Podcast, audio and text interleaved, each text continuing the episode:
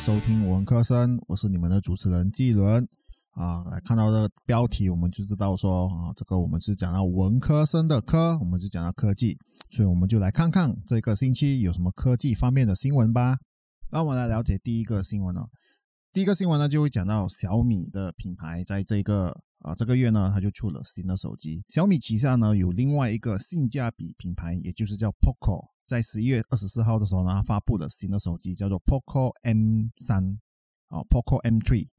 在还没有公布 Poco M three 的这个价钱之前呢，我就先来和大家分享这部手机的性能，呃，和它的设计。因为我们相信说，啊，Poco 的这个品牌呢，它其实就主打着，就是它的价钱就比相对的比较便宜，但是它的性能其实就不错了。那我就先来和各位来分享它这个手机的。性能，这部手机呢，拥有六点五三尺寸的屏幕，使用的就是一零八零 P 的 LCD screen。屏幕呢，它是由 Corning Gorilla Glass 三制造的。操作系统搭载了 Android 十的 MIUI 十二。CPU 使用的晶片呢，就是高通骁龙，就是我们的 Qualcomm Snapdragon 六六二。而 GPU 呢，就是我们的 Adreno 六一零。它的内存呢，就一个，就是四 GB 啊，就四 GB。而容量呢，分别有分成六十四 G 和一百二十八 G 两种版本。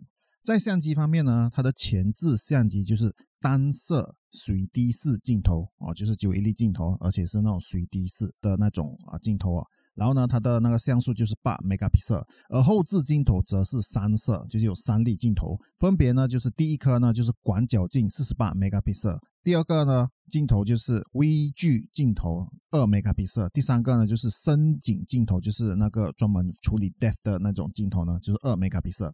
这个手机还是保留了有三点五 mm 的耳机孔，使用近来最普遍的 USB Type C 充电孔。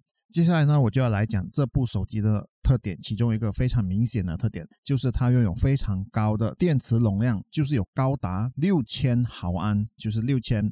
mAh 就是 milli AM per hour 的那个容量，这个容量可是相当高的一个容量哦。如果说我们和目前有名就是那些出名的手机相比的话，就是那些高端的手机相比，就比方说 Apple iPhone 十二 Pro Max 这部手机呢，它也就是只有四千两百四十。啊，毫安，三星的那一个 Note 二十 Ultra 呢，也是只有四千五百毫安，而华为的 Mate 四十 Pro Plus 也只有四千四百毫安。所以说，我们可以可以看到这部 Poco M 三这部手机呢，它的电力就是足以让手机重度使用者也是会有满满一天的耗电量可以用，而且不用充电。如果需要充电的话，这部手机的充电速度也不算慢，它是可以支持高达十八瓦快充的。设计方面呢，就是手机的背后，就是靠近那个镜头的那边呢，就是有出现了大大 Poco 呃这个字眼。好，重点来喽。刚刚我们提起这部手机有两种选择，也就是容量六十四 G 和一百二十八 G 了。六十四 G 呢，它就是一百二十九美金，而一百二十八 G 呢，它就是一百四十九美金。这个价钱以这个性能来说，算是相当合算的价钱。不过呢，还是要和各位分析这个手机，就是以下呢，就是我个人的看法，各位呢就是斟酌的看是否有帮助。Poco M3 的性能对于我来说是属于中端的手机，所以最适合给实用手机来做日常工作的使用者，就比如聊天、通讯、刷刷社交网站、上网浏览、观看影片等一些不会在性能上有比较高的要求。如果以游戏来说，只是一个简单的游戏的话啊，那还是可以玩的。不过如果要玩起一些比较高端、需要非常强调画质的游戏，可能就会出现卡机的情况。相机方面呢，后置的四十八 megapixel 的广角镜头还算是相当好用的，像素还是很高。可是呢，它的微距镜头还有深景镜头呢，因为只有二 megapixel，所以呢，拍微距和深景的话，它的质量可能就比较一般。前置的镜头只有单色的八 megapixel，所以自拍的画质应该也是属于一般。如果你说你是以自拍为主要使用功能的话呢，也许你可以考虑别部的手机。内存方面，由于只有四 GB 就四 GB，而且就是只有一种选择，所以使用 App 方面呢，可能就是不能使用太过于耗内存的 App 啊，那些啊应用呢就不啊不能够用太那种啊使用内存需要很高的。不过呢，当然四 GB 还是可以应付大多数的应用啊，这大多数的 App 都可以用。整体来说，如果你只是普通的手机的使用者，对于手机没有什么要求，不常玩游戏，偶尔使用相机的话呢，这部手机绝对够你，而且呢绰绰有余。大容量电池更是让你够用一整天不必充电。价钱方面可以算是相当的便宜。如果你是常玩游戏，或者你是职业玩家，这部手机可能就很难满足你的要求，也许很快就会卡机。毕竟现在的游戏呢，做的是越来越复杂，而且当然也是做的越来越美，非常耗啊那个 CPU 和 GPU。如果你是爱拍照的话，这部相机还算是可以用，当然可能有一些不能有太高的要求。如果你的预算有限，这台就真的就非常适合你。所以因为这样的价钱可以拿到这样的功能，已经是相当不错的。以上呢就是我个人的观点，不是绝对，也不一定是全对，仅提供给各位来参考。对于这台手机，你有什么看法呢？你可以在留言来告诉我。现在我们来到第二个新闻了。第二个新闻呢，我们是讲到世界排名第二的首富易主了啊，就是换了另外一位一个人哦。虽然世界首富的新闻并不完全是科技的一个新闻，但是在世界十大首富的排名中，就有六位首富是来自科技业的背景，所以不得不佩服。科技在这个时代所带来的财富是如此之高，所以，我们回到这个主题。根据 Bloomberg Billionaire Index，就是彭博亿万富豪指数，世界第二首富现在易主了，由原本比尔盖茨，就是我们所认识的 Bill Gates，被啊伊隆马克思 Elon Musk 超越了。比尔盖茨变成了第三名，而 Elon Musk 就变成了第二名啊，所以他目前身价就是。一百四十 billion，也就是一千四百亿美金。而排名第三的比尔盖茨呢，他的总身价就是一百二十九 billion，也就是一千两百九十亿美金。相信有关注科技新闻的，对伊隆马斯克应该不陌生。他就是另外一位号称就是真人版的钢铁侠，他是特斯拉汽车和 SpaceX 的负责人。我就讲述一点关于就是 Elon Musk 的一些背景哦。二零零二年六月。Elon Musk 就成立了 SpaceX，这个是一家私人太空发射公司。目标呢，它包括月球和火星的，就是它这种太空的啊探索。公司的设计理念为简单，以保证安全性和节约成本来形成。